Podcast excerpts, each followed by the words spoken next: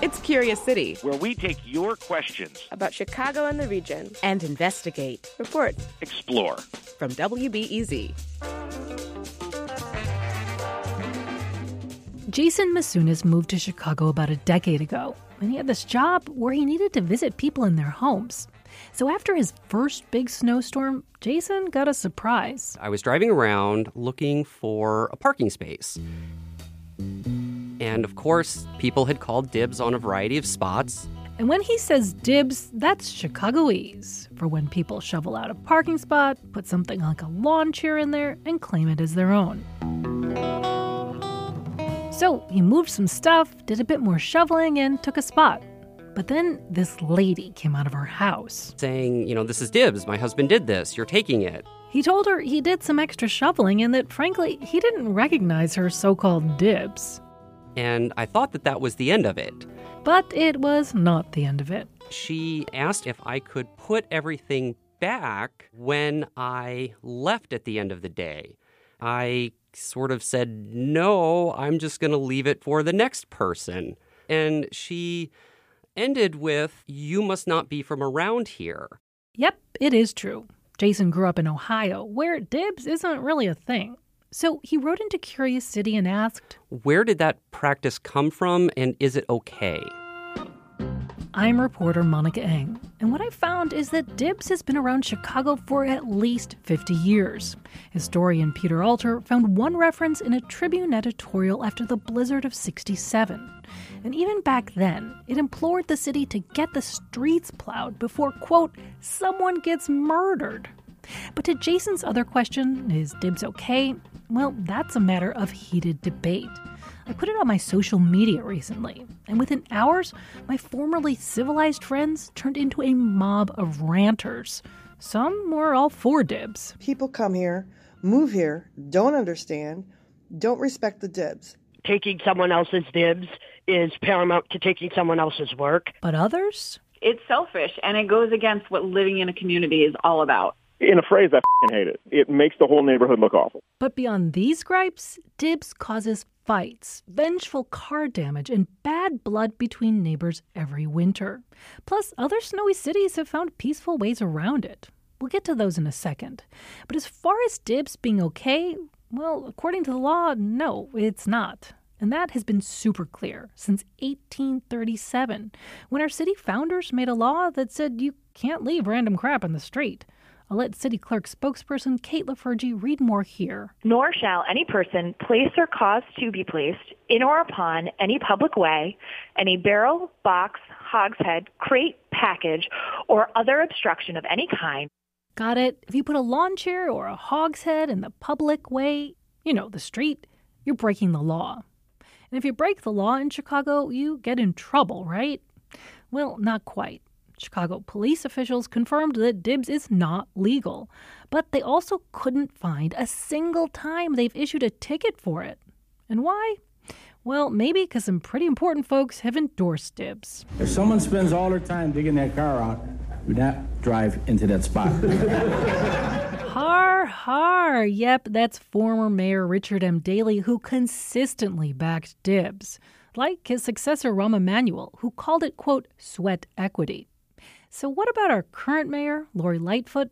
Well, she's being a lot less vocal. We've requested a comment on her stance a half a dozen times, but no one on the mayor's current staff dares to weigh in on dibs.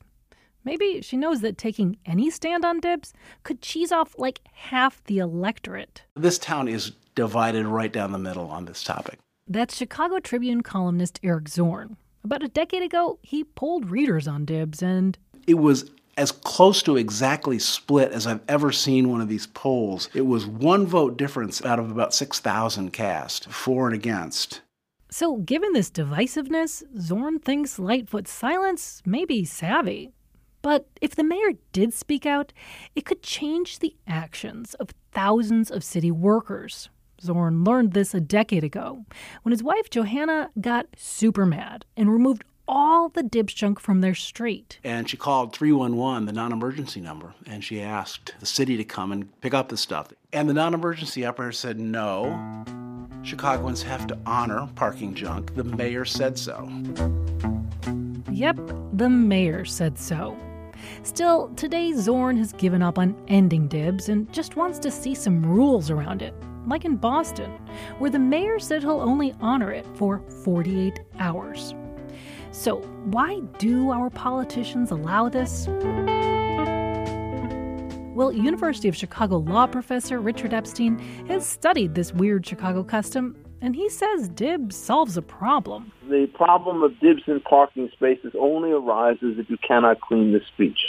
And since the city can't seem to clean the side streets, or won't, they've essentially farmed out the job to neighborhood shovelers.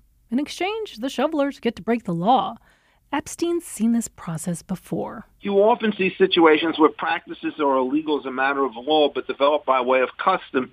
And the people who enforce the law see that the custom actually has some benefits, and so they let it kind of ride. So the city lets it ride for the benefit of free street shoveling by citizens. Unless you count the cost of vandalism, violence, and the anger it sparks every year. One woman who defied Dibs found herself in a dangerous situation. Car vandalized, and the owner wonders if it's a case of Dibs going way too far. Mendez says she called police, but she has no proof of who cut her tire. But is this really our only choice? I mean, just because Chicago, Boston, and Pittsburgh do a version of Dibs, does that mean that every snowy, congested city has to? Well, no. We do have a very high demand for on-street parking. That's Mike Kennedy. He oversees snow removal in snowy Minneapolis. We haven't experienced that kind of behavior. We have a plan called a snow emergency plan for the orderly movement of cars so our plows can plow the streets full width. And we enforce that very aggressively with tagging and towing. But before they do, they spread the word on social media, the news, and robocalls, telling people to move their cars to one side of the street. And for the most part, people just move their cars. For the record, Chicago did try a scooch to one side of the street thing nineteen years ago, but residents said they just didn't get the word in time. The city hasn't tried again since. So today, there are a few things the mayor could do. Keep looking the other way, decide to enforce the law, or maybe come up with a Minnesota-like plan for clearing the side streets. But in the meantime, Chicagoans aren't powerless. Folks can always try what the Zorns did after a big storm one year. Invite neighbors to join forces and shovel the street together. We just shoveled out spots until the street was basically clear. We were all together, and it was a great community feeling. Curious City is supported by the Conant Family Foundation. I'm Monica Eng. Special thanks to folks who shared their Dibs stories, including James Dorian Gaines, Mario Jaime Aranda, Sherry Scalco, Celtic Queen, and Ben Randall. This episode of Curious City was edited by Jessica Popovac. Jesse Dukes is our audio producer, Catherine Nagasawa is our digital producer, and our intern is Mackenzie Crosson.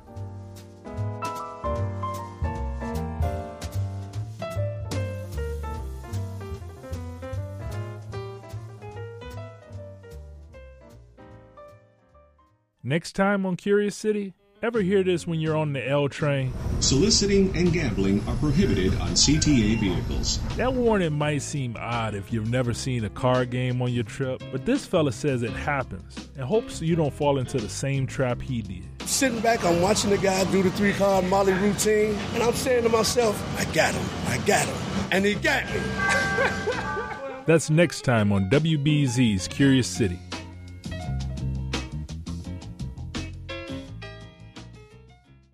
Sometimes you just need a quick overview of the news. Meantime, it was chaos today at the Chicago City Council. A Chicago cop with a controversial past is running for judge. Other times, you're looking for a deeper understanding of what's going on in the city. Wow, that's so... No one has asked me that question. The Rundown podcast has all of that, and it's Chicago-based, so you know what's up in your neighborhood and across town.